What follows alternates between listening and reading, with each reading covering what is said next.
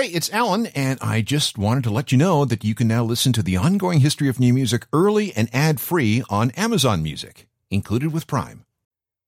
Hey, it's Alan, and I want to introduce you to my brand new, one of a kind true crime podcast called Uncharted Crime and Mayhem in the Music Industry. On this podcast, I take you inside some unbelievable stories of murder, plane crashes, court battles, and even run ins with the mob. In this podcast, you will hear all about the dark side of the world of music.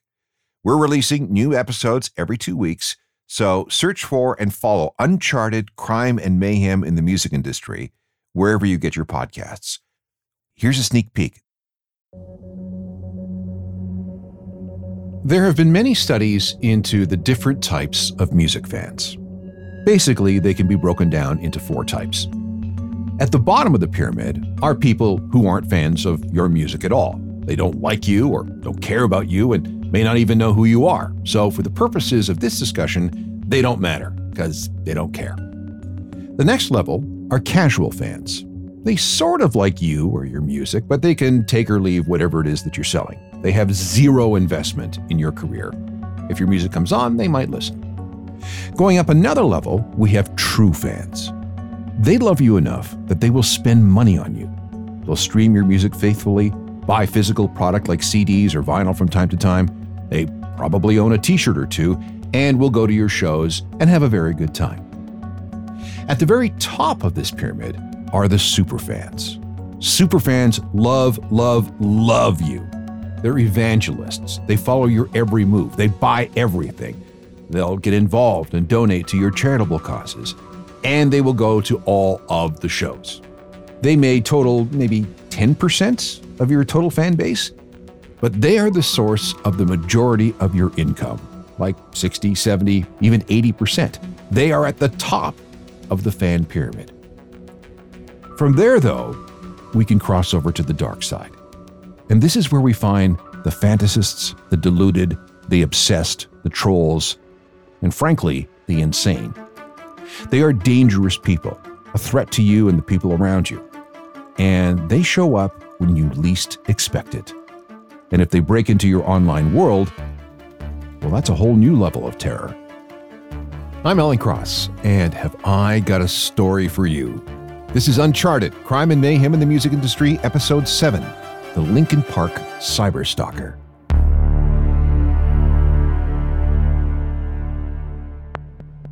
On this edition of Uncharted, we're going to look at the most dangerous kind of fan the super obsessed. This obsession can be driven by misguided love or murderous hate. These people live in a land of fiction, illusion, and make believe. Contact with them is unwanted and sometimes very, very dangerous. According to the professionals who study such things, 2% of all men and 8% of all women will be stalked to some degree at some point in their lives. Stalkers can be broken down into three broad categories. The first is known as intimates. They are former partners who refuse to accept that a relationship is over. The second type is known as delusionals. These people usually suffer from some kind of mental illness that has them believe that for some reason, one that seems very logical to them, that they need to be in contact with the target of their obsession. Delusionals can be reasonably benign, Take the case of Slipknot. You'd expect that such an extreme band would have some extreme fans, and they do. An example would be a Dutch Slipknot fan, a real apostle known as Crazy White Sean. On Valentine's Day, when Slipknot was playing a show in Amsterdam, Crazy White Sean showed up with a gift. Inside a big Valentine's Day box was the heart of a cow. This was gross, but Slipknot had actually seen this before. One fan had presented them with an actual human femur. No idea where he got it. Something a little more threatening was a series of fan letters Trent Reznor once received back in the 1990s. They were all written in human blood. Again, disturbing and weird, but that demonstration of devotion never escalated beyond that. The third type of stalker are the vengefulls. They believe that their target has somehow wronged them and that the person needs to be punished in some way. The Linkin Park cyberstalking crisis never turned into anything physically dangerous, But it does involve the issue of identity theft of a rock star.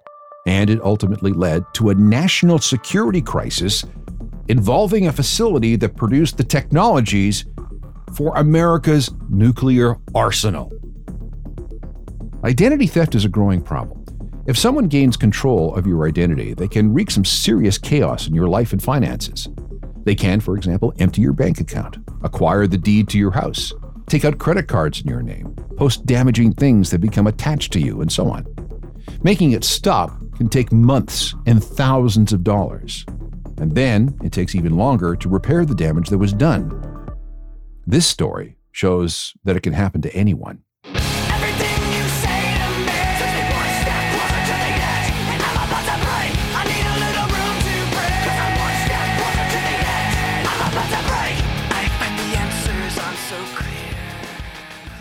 Linkin Park has an amazing management team around them. When I was dealing with them in the early 2010s, I spoke to several people who were in charge of the band's online presence.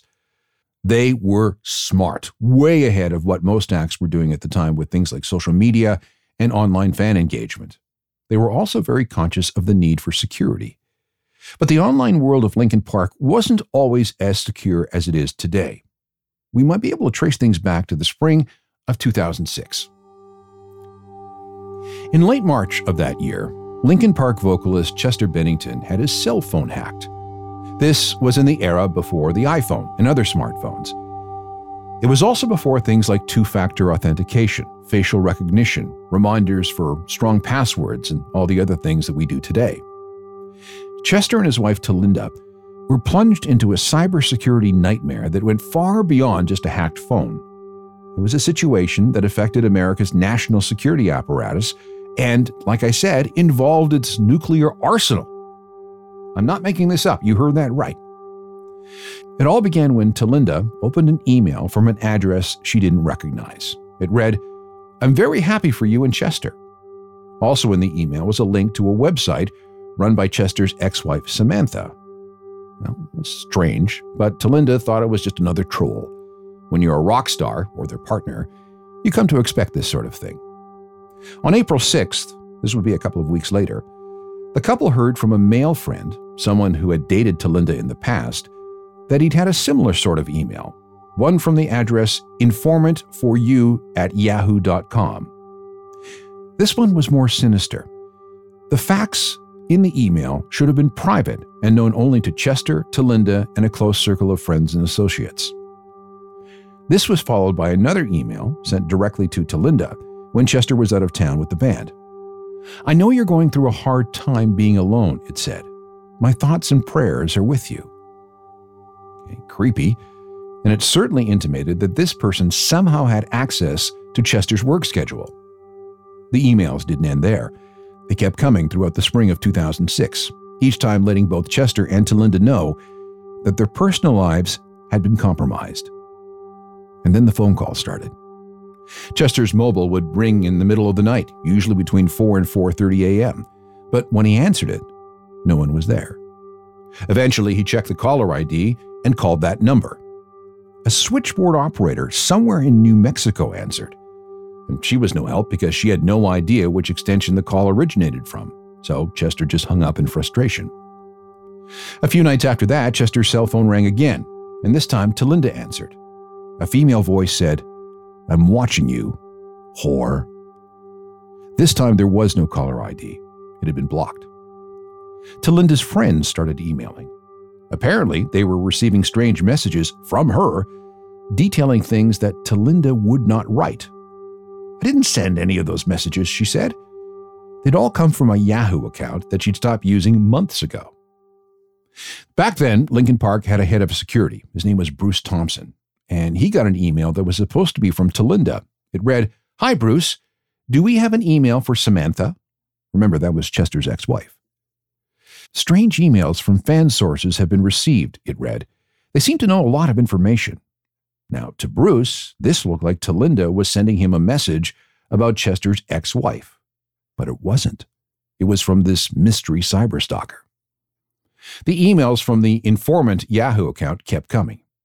Each contained information about the Benningtons that should have been very private, right down to a child custody issue that they were having. Things were now beyond creepy. A little later, Talinda tried to log on to the couple's eBay account, but she couldn't get in because someone had changed the password.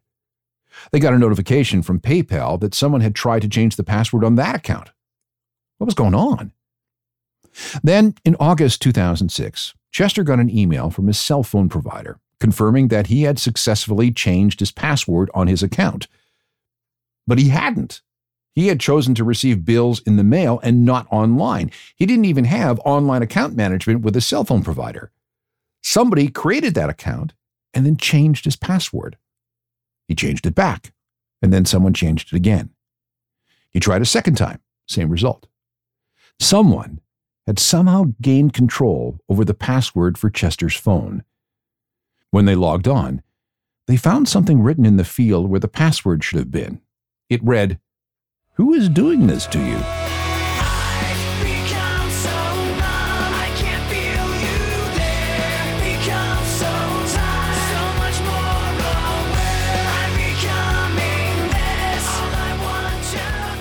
That's a sneak peek of Uncharted. Hope you enjoyed it. To get the full episode, please search for and follow Uncharted Crime and Mayhem in the Music Industry wherever you get your podcasts. You don't want to miss an episode.